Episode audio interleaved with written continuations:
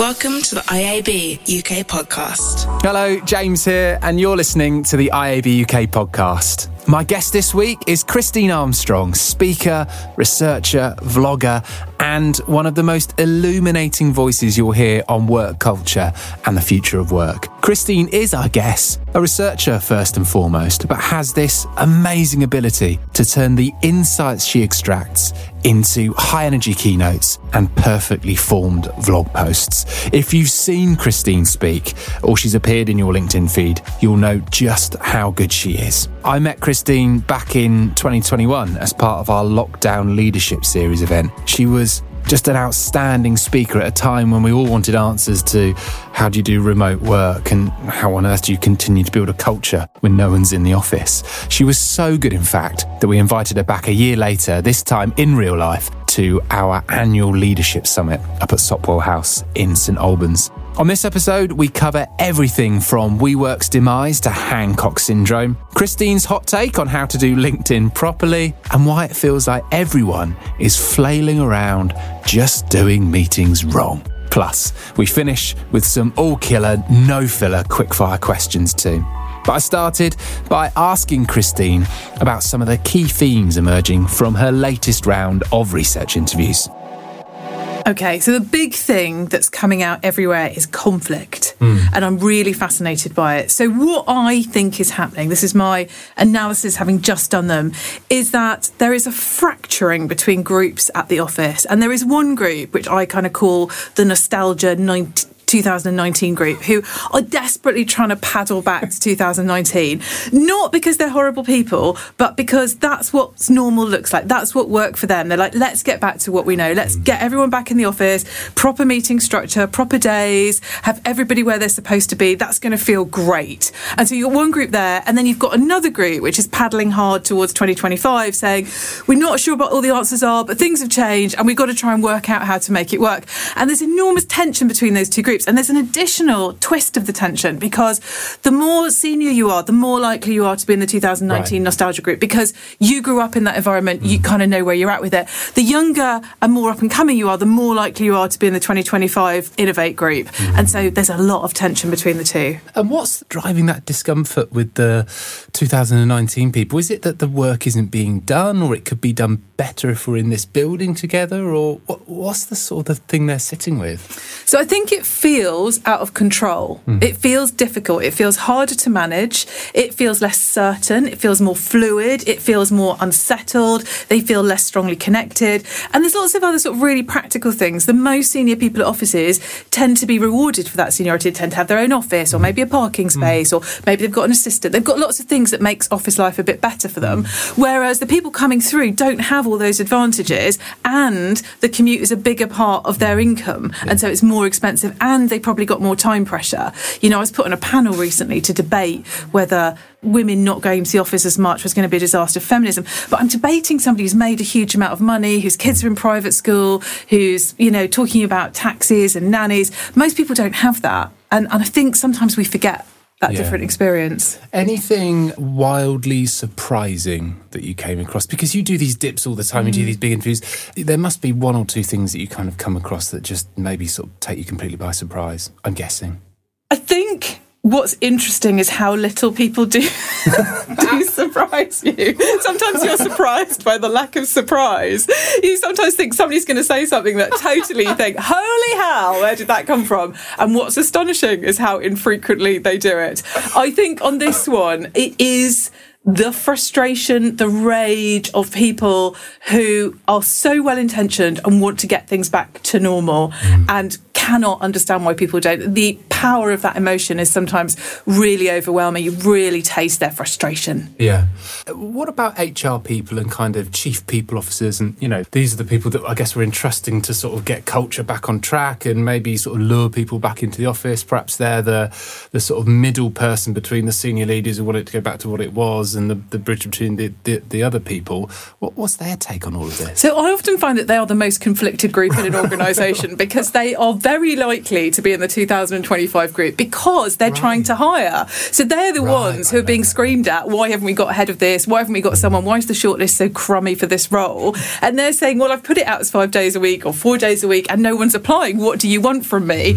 And people keep leaving because they're being offered by their competitor less structured ways of working. So they are really, I think, the ones most caught in the crossfire and the most trying to keep their bosses happy, but also trying to actually do their jobs. And they're almost being put in an impossible position, some of them. Personal perspective from the IAB, been hired for some roles. I mean, the labour market does feel pretty weird at the moment. Feels like there's sort of lots of people, but maybe applications aren't always bang on. There's the sort of the money thing. You're being interviewed as much as you're interviewed. It feels very weird at the moment. Did, did that come through? I think there's a bit of a paradox here because the labour market is obviously looser than it was last year. Hmm. So some of the frenzy and some of the pay rise kind of escalation that we were seeing last year is gone. And yet I sort of hear on both sides, I hear loads of people who are trying to hire saying there's just nobody out there. And loads of people who are trying to be hired saying there aren't many yes. jobs.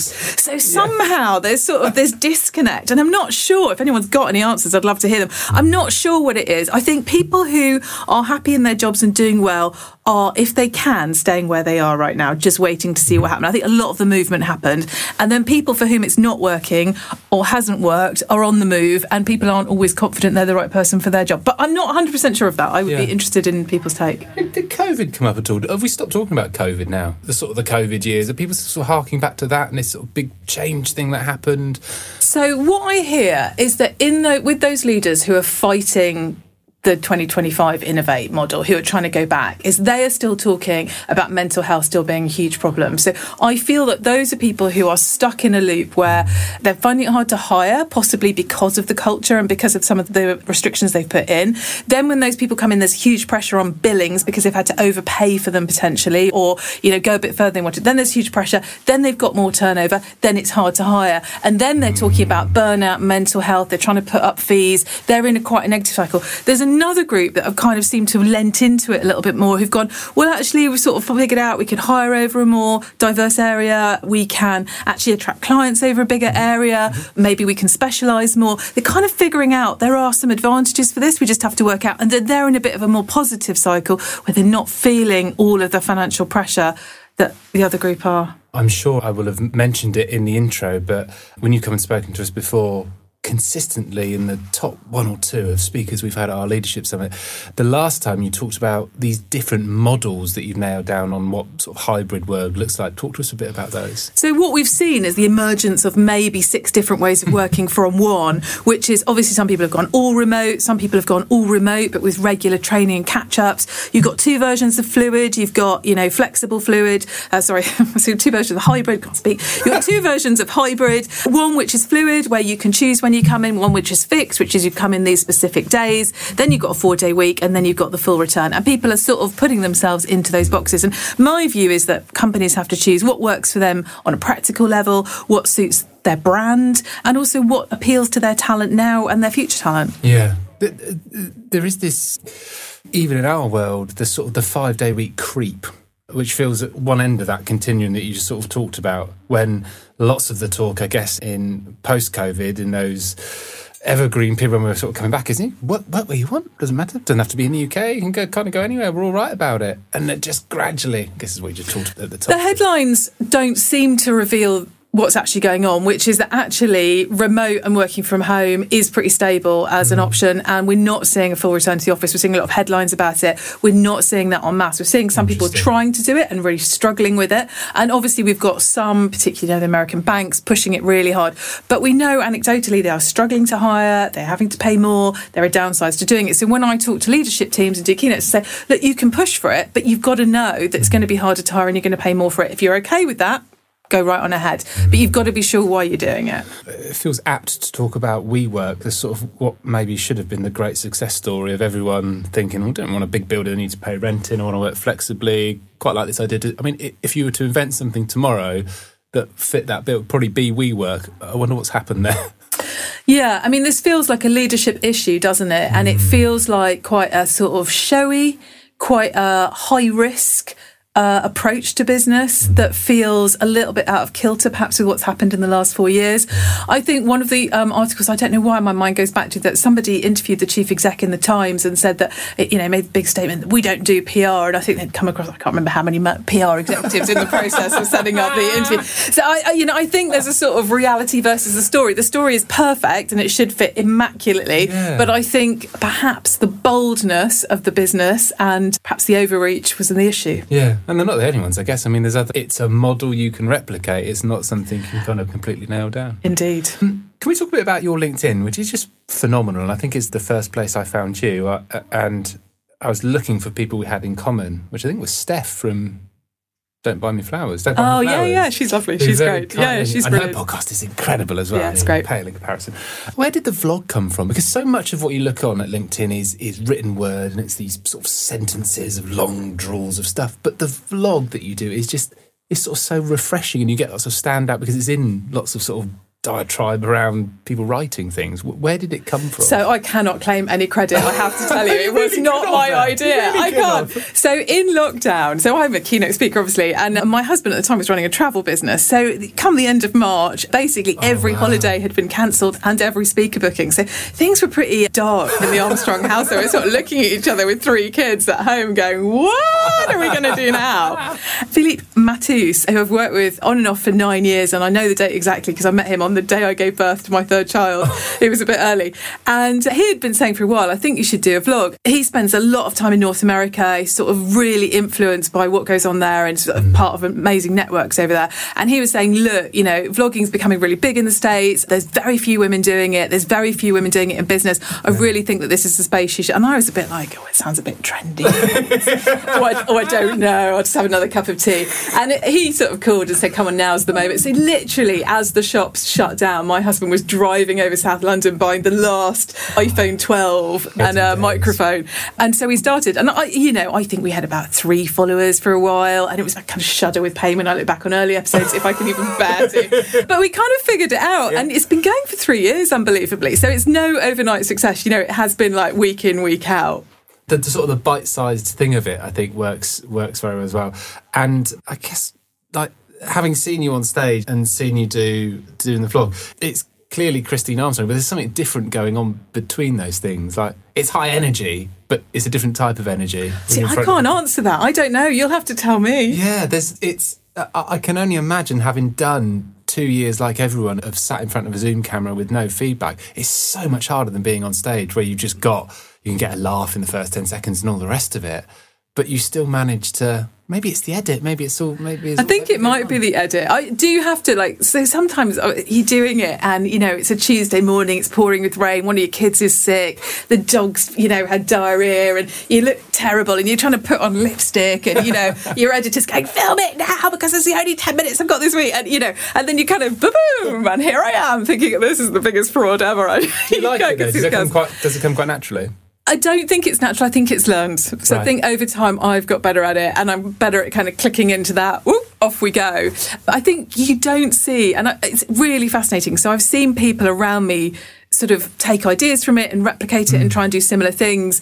And you don't know how much you've learned until you see somebody who's a bit further back in the journey. Right. In, in terms of everything, in terms of, the, you know, how concise you make it, in terms of how you headline it, in terms of how you structure it. And I don't feel like I know, I mean, I feel like I know, you know, 20% of what I need to to do this properly. But you do sort of see it's, yeah, it's a, it is a skill set and I'm glad that I forced myself to learn it, or Philippe yeah. forced me to learn it more accurately. How far in advance are you thinking about content for it? I mean, is there, is there a big sort of content calendar and it's all sort of strategically managed, or something will come up and you think, I'm going to do something there? Yeah, I've got an Excel spreadsheet that goes through No, I, uh, it's very much week to week. I mean, I do have an editorial calendar and I kind of got a whole, anything right. I think of, right. I put into it. Nice. But like last week was on, you know, the COVID inquiry and I had a different, it was on imposter syndrome, the COVID inquiry. Oh, this is the Hancock thing yeah, yeah, yeah. yeah. And I sort of started it. I filmed it on Tuesday with a completely different story. Then Wednesday, all that evidence came out, and then I reshot it on Thursday, and then it came together. Mm. And it did come together last week. Other weeks, you know, you sort of look at it after. So did that totally hang together? I totally sort of got away with it. I think that's why it works because it just feels very of the moment when you're sort of seeing it. It doesn't feel like something predetermined that was always going to happen Talk to us about Hancock syndrome. So I just got really angry listening to all that evidence from the deputy cabinet secretary. I can't remember her name now. And you know, there was five-hour meetings, and women were heard for fifteen or twenty minutes, despite so many of the issues being so important to women. PPE not fitting NHS staff. Seventy-seven percent of the NHS staff are women. Domestic violence, nursery schools, and they were all talking about hunting and shooting and football. And it really made me cross. And, and what particularly makes me cross about imposter syndrome is the way that we try and kind of present it to women. As the problem is, you just think you're a fraud and actually, if you just, you know, were a bit more steely, you'd be great. You'd be able to rock this. And Dominic Cummings calling you rude names wouldn't affect you. I just feel so. Anyway, I sort of said that I'm much more concerned about what I called Hancock syndrome, which is not thinking or worrying or feeling like you ever might be abroad and just carrying on regardless, which seems to have done more damage to the country than imposter syndrome ever could do. I found it fascinating on the SAS thing he's done. You know, fair play, got 10, but the fundamental thing you've got to pass is did the team trust you? And that's where he fell down. Yeah. So, of all the bravado and the push ups and all the nonsense, ultimately, do people trust you? Not on your Nelly. Yeah, no chance. there you go.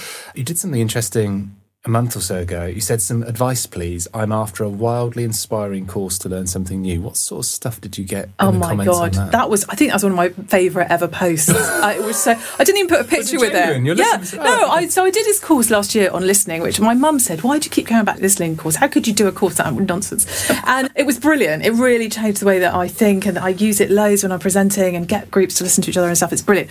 And so I thought, well, what can I do that's as good as that? Hmm. And so I asked people on LinkedIn, "What have you done that's genuinely brilliant? Don't sell your own courses. Right. That didn't entirely work, but it almost did. But what have you done? And I just got so many amazing suggestions from stand up to trapeze artists to learning kink, which I thought was a bit much for LinkedIn, I've got to tell you. And, and then this havening thing, which I didn't know what it was. Oh, that's such a big talk. And it, well, I'm. I, I, the guy that one of the guys that te- I said I didn't understand it. So this guy that teaches it called me and then said, "I won't tell you. I'm just going to show you." And I was like, "Oh, shoot myself." in the face now." but actually, it was amazing. I'm kind of, I was, I'm slightly can't decide if it's magic or madness. Apparently, it's neuroscience, but I'm not sure. So I just anyway, I've signed up for tons of stuff. Oh, uh, so I'm kind of looking forward over the next few months to kind of. I've done, uh, yeah, I've signed up for stand up and all sorts of things. So uh, yeah, we'll see how we get on. That's going to be a content series on its own. Comments as well. I mean, so much is sort of defined in social media. It's no different on LinkedIn by what people kind of bowl up and start to comment on things. Amy Kean, friend of the podcast, former IABer, you know, gets a lot of flack for stuff. I mean, she puts herself out there, but she gets a lot of flack in the comments. Are you a commenter? Do you see stuff sometimes that really gets you going? You think I'm going to get stuck into someone on that? No, I just cannot be asked. I, I just the thing is, I'm like, I don't care. With, I think I'm a bit of a psychopath. I don't care if you disagree. I don't even really care if you don't like me very much. I sort of think, I like, I'll tell you. And if people have a real go, I don't really engage. And somebody had to go today and said I was bullying Matt Hancock. So that's an interesting perspective. Am I? Mm, Okay. Like, I just can't be bothered to sit around arguing online. So I get loads of comments, people saying, yeah, you know, it's lovely, and I'm like, great, fantastic. If somebody says I absolutely hate it, I'm like, yeah, fair, cool, interested in your views, fine. I just, I cannot, I just don't have the headspace for it. Probably really winds them up. Nothing worse for a troll than just go, "Hmm, fine, yeah, Yeah, thanks I very much. just you get these very odd messages sometimes, and you think, oh, you know, you do you. It's fine, I don't care. Can we talk about meetings? Because I've heard you talk about it. It's like, what's the magic? What, what's the formula here? Like, we've got rid of all the chairs. We've done walking meetings. I've walked out of rooms where I felt it's not relevant because I've been given permission to. We've done the pre reads. It's like, we've made them shorter. What are we doing wrong? I think we're just not saying no often enough. I think we just need to. I think we should just limit everyone so you can have one meeting a day. Choose really wisely, and otherwise get on with your life. I don't know. I think we accept too many. We put in too many. We hmm. don't have clear agendas. We don't know what we're trying to get out of it. I think you. I think we give meetings the times that we give them, and I think we're not good enough at structuring our days, and we're not clear enough about what we actually want to get out of stuff. Mm. And we invite. I mean, we know all this. We invite too many people. I think we just have to be really brutal, and I think the best answer is always no. In businesses you've worked in, Jericho and Partners, and all these other things, have you ever been somewhere where it sort of felt right? It felt you got some got to something close where it kind of worked? So I think what we got close to at Jericho was designing a hybrid model before hybrid was a word. Yes. So we had a central London office, but no one had to be in it at any time, uh, apart from some support staff were there all the time. So I have to acknowledge that, and we didn't often talk about that. So that was a contradiction. But in terms of consultants, they could come and go work their work anywhere, and that was very unusual at the time. And people used to come and ask. I think we got that absolutely right. Whether our meeting etiquette was right, probably not. I mean, my business partner at the time was quite a big fan of meetings, so that was in fact quite probably similar to what other people would have experienced. I feel like running my own entity has just been the most liberating thing ever. I mean, it's just brilliant, isn't it? You just don't have to say yes to anything other than, you know, client meetings. And even then, it's kind of, you know, it's what do you want? Yes, I'll turn up because we're going to do something together, or no, we don't need to talk. It's Yeah. so clean. Sadly, this isn't my entity, so I am saying yes to everything, which is uh, including, including all the meetings that I'm going to, which I which I really Sorry don't, don't need to be. If you're on Mastermind, would your favourite topic be communication overload or energy and burnout? I think energy and burnout, actually. Is burnout still a big thing? Is that coming up in some of your Yeah, huge. Yeah. We're terrible at setting our own boundaries, aren't we? We're really Yeah. shit at it. And people just, you know, really well intentioned people who want to do a good Mm. job, drive so hard and just kind of lose sight of what's important and go round and round in hamster wheels. And I think as leaders and managers, I think most of us are terrible at helping people break out of that and say no to more stuff. And with some of the best interviews I've done recently, you know, I talked to a bloke who runs a law firm. I love this guy. He said, um, he said, I'm a really cheap date. I've lived in the same house for 30 years. I cycle. I don't even have a car. He's like, I run this law firm and I don't really care that much about money. But as it is, it does do really well. And you could tell from his warmth that he was a lovely manager and he just created this really good environment and people could, you know, said one team was doing really brilliantly during COVID and they were burning out. So I told them not to take any more work. Yeah, just stop. It's enough. You've met your targets. Forget about it. He said, well, coming out, we've got the best reputation locally because they didn't let the standards go. And you just like, sometimes we have to know when to say no and we're terrible at it. And even when it feels like mental health is it's more easier to talk about now, it's more it's got a higher profile than it ever has before. Like we all know this thing, yet Yeah. it's still such an issue that people feel like they need to not have boundaries about when they're going to work and, and really kind of overdo it. Again, it's this other sort of contradiction, isn't it? I guess. It feels like we need a generational change. It feels like the generation that I grew up in, where it was cool and sort of dynamic. It was an attribute to work 60 hours a week and then to go out and get pissed with your colleagues and all of that. I feel like we just, we need to let that fall away. And, you know, I love the work of um, a guy called Lars Rheingans, uh, who's based in Germany, runs a management consultancy. And he pioneered the five hour working day uh, for his consultancy, which is like, we can only focus for four or five hours a day anyway Yeah. on a complex task. So you go in, you do your email at the beginning and the end for 15 minutes, you put away your phone, you work, you structure your day, then you go home. And, you know, as a way to attract talent, as a way to be productive, like I find that much more exciting than, you know, law firms trying to get people to do 14 hours a day. Can we do some quick fire questions we to finish? I'm going to try one sentence questions in the hope of getting one sentence answers. Who's impressing you most on LinkedIn? Who should listeners go and follow? So, in terms of video content, Philippe Matus, who told me to do the vlog, does amazing videos. Definitely follow him. And also Felix Co, who started a co-founded a consultancy about listening, actually, and thinking, who does amazing diagrams, really brilliant visuals. Those two. Very nice. Shouldn't we all be striving for a four day week? I'm not a big fan of the four day week. Oh. No. Uh, It doesn't match the school week, so that's one of my things with it. So, God, I hadn't even thought of that. yeah. So I think six hour day. Heard it here first. It's the face off round on Family Fortunes. You're stood behind the buzzer opposite Bruce Daisley. The question is things employees say are the biggest distraction at work. What do you answer with? Pings. And then they do the noise in Family Fortunes and they do it. You bump into Elon Musk in a hotel lift. You have approximately five floors alone with him. What do you say? I don't think I would say anything because I'm a bit of a cow. I think I would just look at him and see what he did. I just, I have no warmth towards him whatsoever. I feel like I've worked with his personality type, and whatever you say, you kind of walk into a trap. You're much better keeping your mouth shut and seeing what they do. What a, a fantastic way to end. A bit of Bruce and a bit of Elon. Christine Bruce. Armstrong, thank you so much for giving us some time this afternoon. I really appreciate it. Pleasure. Delighted to be here. Thanks very much.